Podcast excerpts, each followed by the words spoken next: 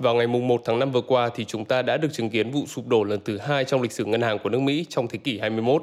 Cơ mà trước đấy thì đã có tới 3 vụ sụp đổ của Silvergate Bank, Silicon Valley Bank và Signature Bank rồi. Hơn một tháng đã trôi qua kể từ sau vụ sụp đổ thứ ba thì tưởng rằng mọi thứ đã êm xuôi, khủng hoảng ngân hàng đã đi qua thì giờ đây tiếp tục đến lượt First Republic, ngân hàng đã tồn tại 38 năm, trở thành ngân hàng lớn thứ hai trong thế kỷ 21 sụp đổ cho dù là trước đó, đã có 11 ngân hàng lớn nhất của Mỹ cùng bỏ ra 30 tỷ đô la để bảo kê cho ngân hàng này không bị phá sản. Vậy thì với ba vụ sụp đổ liên tiếp trong năm 2023 thì liệu vụ sụp đổ này đã là sự kết thúc hay chưa? Hay trong tương lai, vẫn sẽ còn có các vụ sụp đổ khác sẽ xảy ra trong thời gian tới? Theo cá nhân mình thì chắc là chưa đâu. Hãy cùng chúng mình tìm hiểu điều này qua tập podcast ngày hôm nay nhé.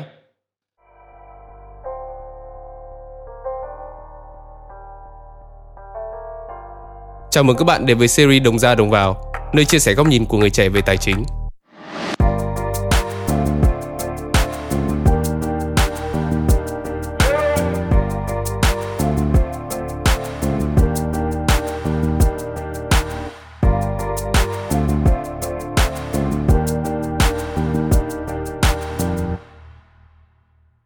Hello mọi người, lại là mình, Nghĩa đây.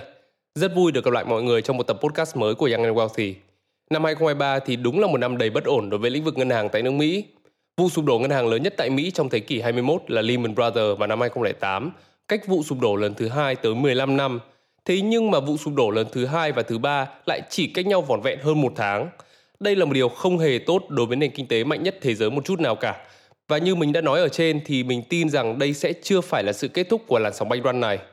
Nếu các bạn có quan điểm nào khác thì hãy để lại bình luận ở dưới tập podcast này trên Spotify hoặc các nền tảng của Vietcetera nhé.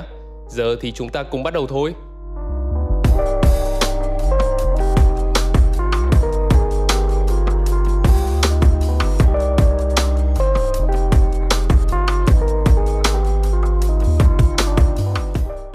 Trước hết thì để hiểu được toàn bộ câu chuyện này thì cần phải hiểu được một khái niệm, đó là khái niệm banh run như mình vừa nhắc tới ở trên – vì đây là khái niệm dẫn dắt trong toàn bộ câu chuyện này. Banh run là tình huống khi mà có nhiều người cùng đến ngân hàng rút tiền cùng một lúc và khi đó ngân hàng có thể không đủ tiền mặt để trả cho tất cả mọi người muốn rút tiền và điều này có thể dẫn tới phá sản.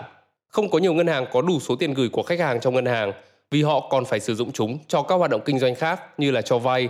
Vậy nên là thực tế thì trừ các ngân hàng lớn, ý mình là rất lớn ấy, thì tổng số tiền mặt mà một ngân hàng nắm giữ tại một thời điểm là không bao giờ đủ cho những sự kiện như vậy diễn ra. Trong quá khứ thì đã từng diễn ra nhiều cuộc banh run, trong đó có thể kể đến là banh run năm 1930 tại Ba Lan.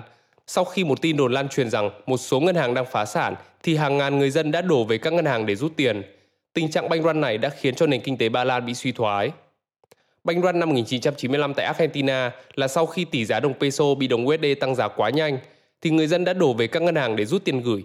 Tình trạng banh run này đã làm suy yếu thị trường tài chính Argentina.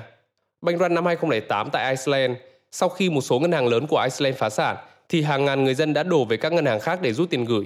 Tình trạng banh run này đã làm suy yếu ngành ngân hàng và nền kinh tế của Iceland. Có thể thấy là hậu quả chung của banh run là để lại một sự suy yếu trong nền kinh tế và ngành tài chính của một quốc gia.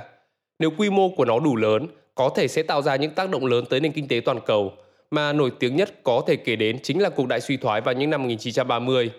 Sự sụp đổ của thị trường chứng khoán năm 1929 đã dẫn đến một làn sóng banh run và sự hoảng loạn đã lan rộng của những người gửi tiền khi mà các khoản tiền gửi của họ từ các ngân hàng được coi là không ổn định.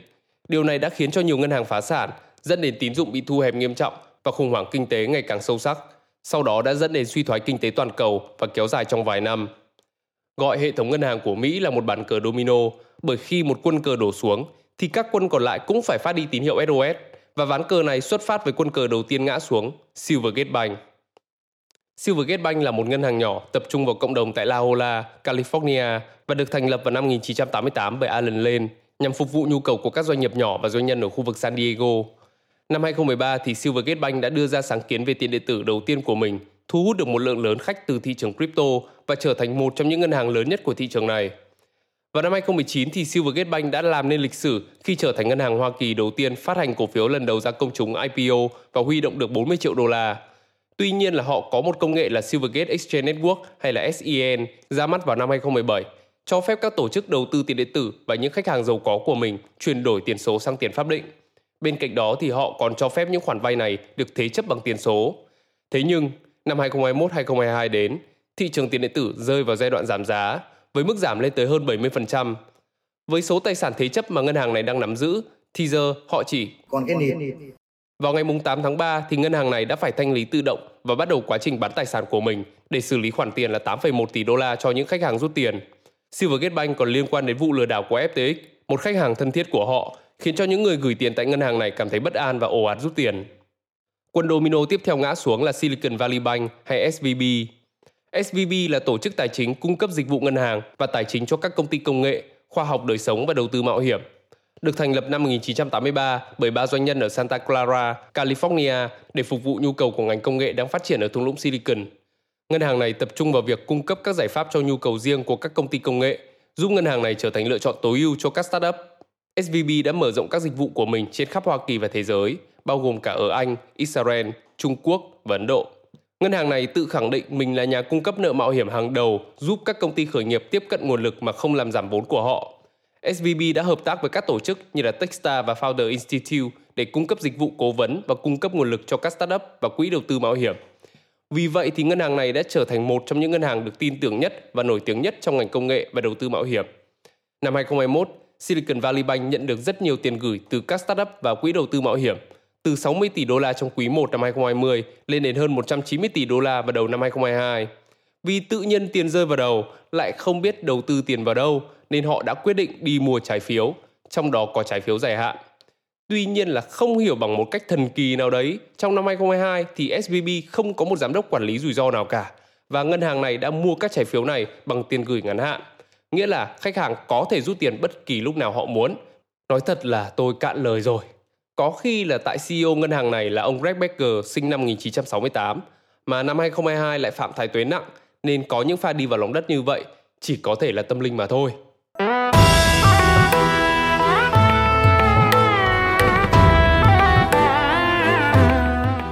Vấn đề bắt đầu khi Fed tăng lãi suất với tốc độ nhanh chưa từng có, khiến họ phải bán lỗ trái phiếu khi lãi suất tăng lên và càng tồi tệ hơn khi mà anh em startup, quỹ đầu tư mạo hiểm năm ngoái không kêu gọi được nhiều tiền, mà cũng là vì Fed, thì năm nay bắt đầu cạn tiền và phải rút tiền ra xài. Thế là số tiền gửi gần 200 tỷ kia bắt đầu cạn nhanh và để giải quyết thanh khoản thì SVB phải bán ra trái phiếu và ghi nhận khoản lỗ gần 2 tỷ và cần tới 2,5 tỷ vốn cổ phần và nợ để bù lỗ vào ngày 8 tháng 3 định mệnh. Kết cục thì cũng không khác gì với Silvergate Bank, trở thành ngân hàng lớn thứ hai tại thời điểm đó sụp đổ trong thế kỷ 21, trước khi bị First Republic chiếm ngôi. Quân cờ thứ ba là Signature Bank. Đây là một ngân hàng thương mại có trụ sở tại New York, được thành lập vào năm 2001 để cung cấp dịch vụ tùy chỉnh cho khách hàng có thu nhập cao. Họ còn thành lập các đơn vị kinh doanh chuyên biệt để phục vụ nhu cầu cho các ngành cụ thể như là chăm sóc sức khỏe và cho vay dựa trên tài sản. Năm 2018 thì họ ra mắt nền tảng Signet dựa trên blockchain, đánh dấu một bước tiến quan trọng khi trở thành ngân hàng tiếp theo nằm lấy thị trường tiền điện tử sau Silvergate Bank. Vào năm 2020 thì họ công bố kế hoạch ra mắt nền tảng mới, cho phép khách hàng giao dịch và lưu ký nhiều loại tiền điện tử. Tuy nhiên là vào ngày 12 tháng 3 năm 2023 thì Signature Bank bị đóng cửa sau khi những người gửi tiền ồ ạt rút tiền bởi sự lo lắng sau sự sụp đổ của SVB. Việc này cũng ảnh hưởng nặng nề tới các công ty như là Circle, Coinbase, Fireblock và Pasos. Coinbase và Pasos cùng thông báo rằng họ có số dư tại Signature Bank lần lượt là 240 triệu đô la và 250 triệu đô la.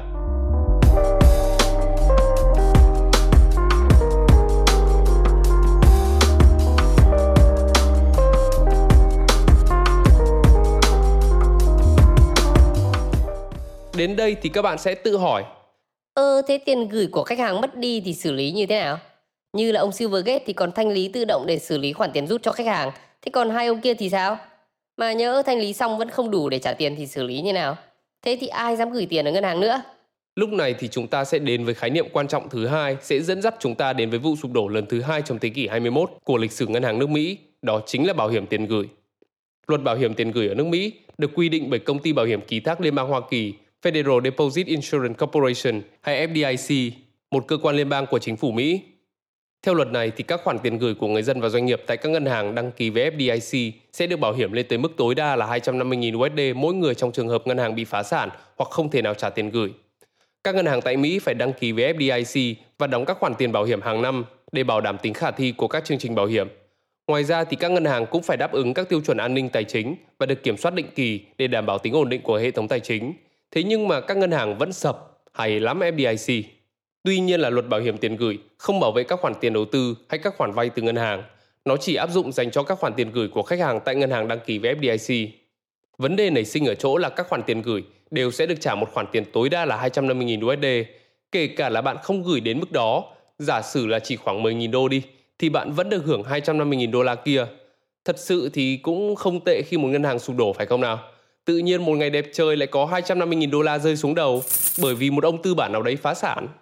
Thế nhưng, với người có nhiều hơn 250.000 đô la thì sẽ không vui chút nào cả. Oh, no. Vì họ chắc chắn sẽ mất nhiều hơn rất nhiều so với con số đã được đền bù.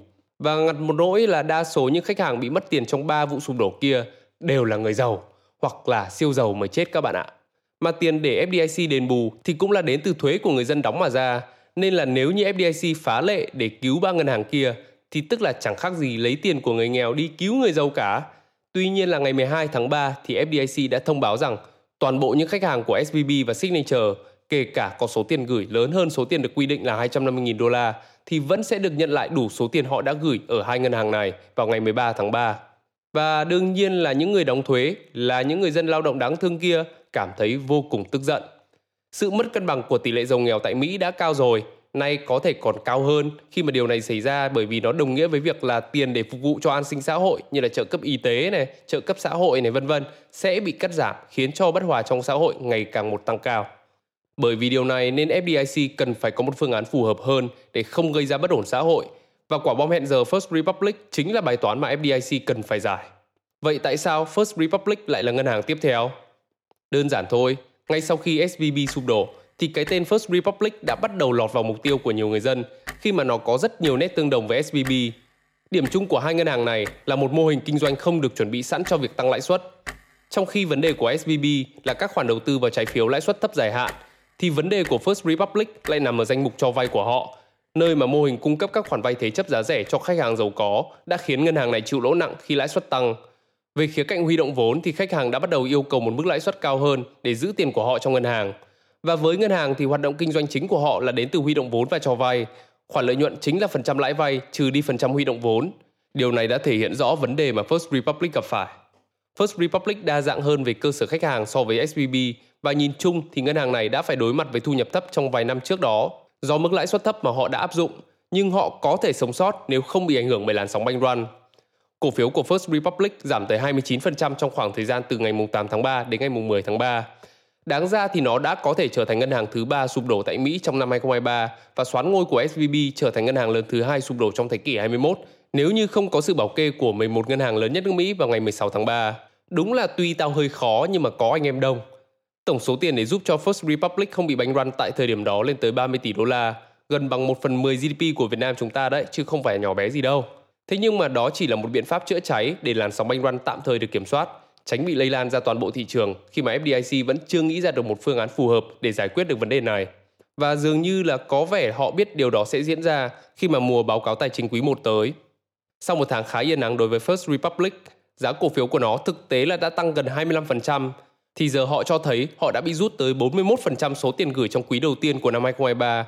100 tỷ đô la tiền gửi của khách hàng là số tiền đã mất, hơn một nửa trong tổng số tiền gửi của họ đã bị rút trong quý người dân dần cảm thấy rằng ngân hàng này đang ngày càng có nguy cơ bị các cơ quan quản lý tịch thu và cổ phiếu đã bắt đầu giảm giá vào tuần đó khi có tin tức dò dỉ rằng FDIC đang tích cực tìm kiếm người mua.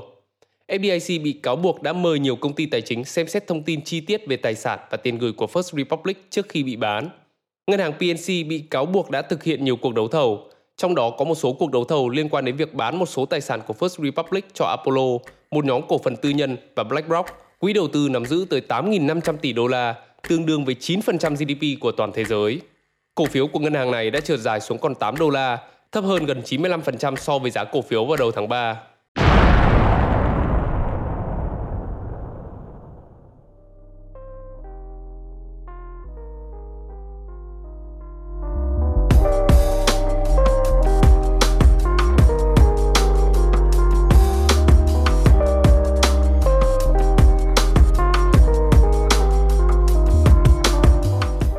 Cuối cùng thì JP Morgan đã thâu tóm được First Republic sau khi mua được khoản vay trị giá 173 tỷ đô la từ First Republic và khoảng 30 tỷ đô la chứng khoán.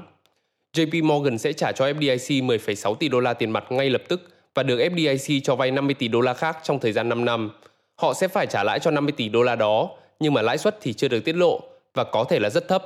Anh em trong nhà mà, ai lại làm ăn lấy lãi bao giờ?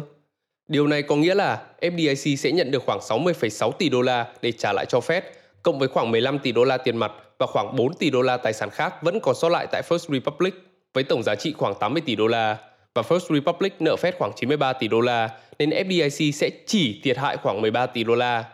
Nghe chỉ có vẻ ít quá nhỉ? Nhưng mà thôi, cũng còn ít hơn con số 93.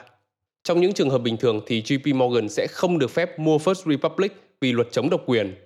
Các cơ quan quản lý của Hoa Kỳ sẽ không thể phê duyệt bất kỳ thỏa thuận nào dẫn đến việc một tổ chức nắm giữ hơn 10% tiền gửi được bảo hiểm tại Hoa Kỳ. Và JP Morgan đã sẵn ở trên ngưỡng này rồi. Nhưng các cơ quan quản lý buộc phải bán ngân hàng cho một bên đưa ra đề nghị tốt nhất. Quyết định từ bỏ các quy tắc đã tồn tại từ bao năm qua, được đưa ra bởi Văn phòng Kiểm soát Tiền tệ, đã tạo ra một tiền lệ mới cho FDIC xử lý những vụ banh run như này có thể xảy ra trong tương lai. Một điều vô cùng thú vị trong vụ sáp nhập này là FDIC sẽ chia sẻ tổn thất tới 80% với JP Morgan đối với các khoản vay thế chấp và khoản vay thương mại của First Republic. Các khoản vay của First Republic có chất lượng tín dụng rất tốt, vì vậy đây không phải một rủi ro lớn. Họ tự gặp rắc rối khi thực hiện các khoản vay thế chấp lãi suất thấp cho những khách hàng giàu có, những người thừa khả năng trả hết các khoản thế chấp của họ, nên vấn đề không phải là rủi ro tín dụng, mà là các khoản cho vay đã giảm giá trị đáng kể so với lãi suất tăng. JP Morgan còn thậm chí nêu bật danh mục cho vay chất lượng cao với hồ sơ tín dụng tốt. Vậy thì tại sao họ lại cần một thỏa thuận chia sẻ tổn thất với FDIC? Hmm, thực tế thì một khoản vay thế chấp bình thường trên sổ sách của một ngân hàng như JP Morgan sẽ yêu cầu họ trích một khoản ngừa rủi ro bằng 7% vốn tự có. Khi họ được FDIC đồng ý thỏa thuận chia sẻ tổn thất, điều đó làm cho các khoản vay an toàn hơn và lợi tức trên vốn họ bỏ ra đối với các khoản vay thế chấp này sẽ cao hơn rất nhiều. Tức là giả sử đi, Bình thường thì để kiếm được 1 đô la, họ cần phải bỏ ra 10 đô la để đề phòng rủi ro. Giờ thì họ chỉ cần bỏ ra 5 đô la để kiếm được cùng số tiền đó, mà lại còn an toàn hơn vì có cơ quan quản lý bảo kê cho nữa. Với 5 đô la còn lại thì họ có thể tiếp tục cho vay để nâng cao lợi nhuận hoặc tái đầu tư vào công ty hoặc làm gì đó thì kệ họ không phải việc của mình. FDIC có hai mục tiêu với vụ thâu tóm này. Mục tiêu đầu tiên là kiếm càng nhiều tiền càng tốt cho First Republic và mục tiêu thứ hai là đảm bảo rằng hệ thống ngân hàng được vốn hóa tốt Bán tài sản là cách làm truyền thống nhưng không hiệu quả. Nhưng tài trợ cho thỏa thuận với khoản vay 50 tỷ đô la và cho phép xử lý theo quy định hấp dẫn để mang các khoản thế chấp, có nghĩa là FDIC không chỉ chuyển vấn đề sang ngân hàng khác, khiến cho toàn bộ hệ thống ngân hàng lung lay như trước, mà thay vào đó là giảm thiểu rủi ro trong hệ thống ngân hàng. Nếu FDIC không cung cấp những chất bôi trơn này cho thỏa thuận, thì JP Morgan có thể đã đề nghị trả ít hơn và FDIC sẽ phải tuyên bố một cú đánh lớn hơn vào quỹ bảo hiểm của mình so với con số 13 tỷ đô la mà họ đã công bố trên. Tuy nhiên thì nãy giờ nói đi cũng phải nói lại.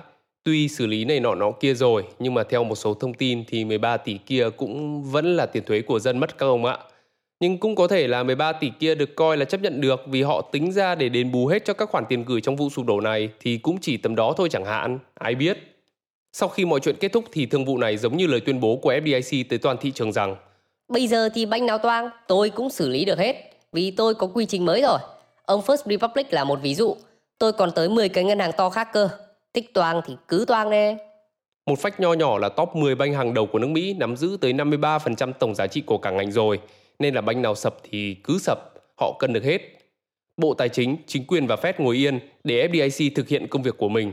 Theo phân tích của giáo sư Hồ Quốc Tuấn thì điều này phản ánh rằng họ rất yên tâm là vụ việc này sẽ không gây ảnh hưởng lớn tới thị trường.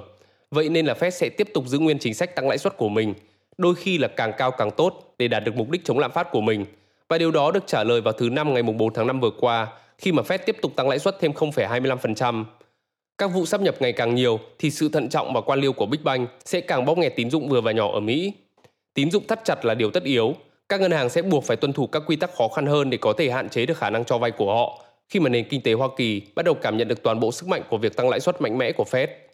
Charlie Munger, bạn thân của Warren Buffett và là một trong những thành viên cấp cao của quỹ đầu tư Berkshire Hathaway, trong một cuộc phỏng vấn với Financial Times đã cảnh báo về một cơn bão đang hình thành trên thị trường bất động sản thương mại Hoa Kỳ đối với việc các ngân hàng Mỹ đầy ắp cái thứ mà ông gọi là các khoản nợ khó đòi khi mà giá bất động sản giảm.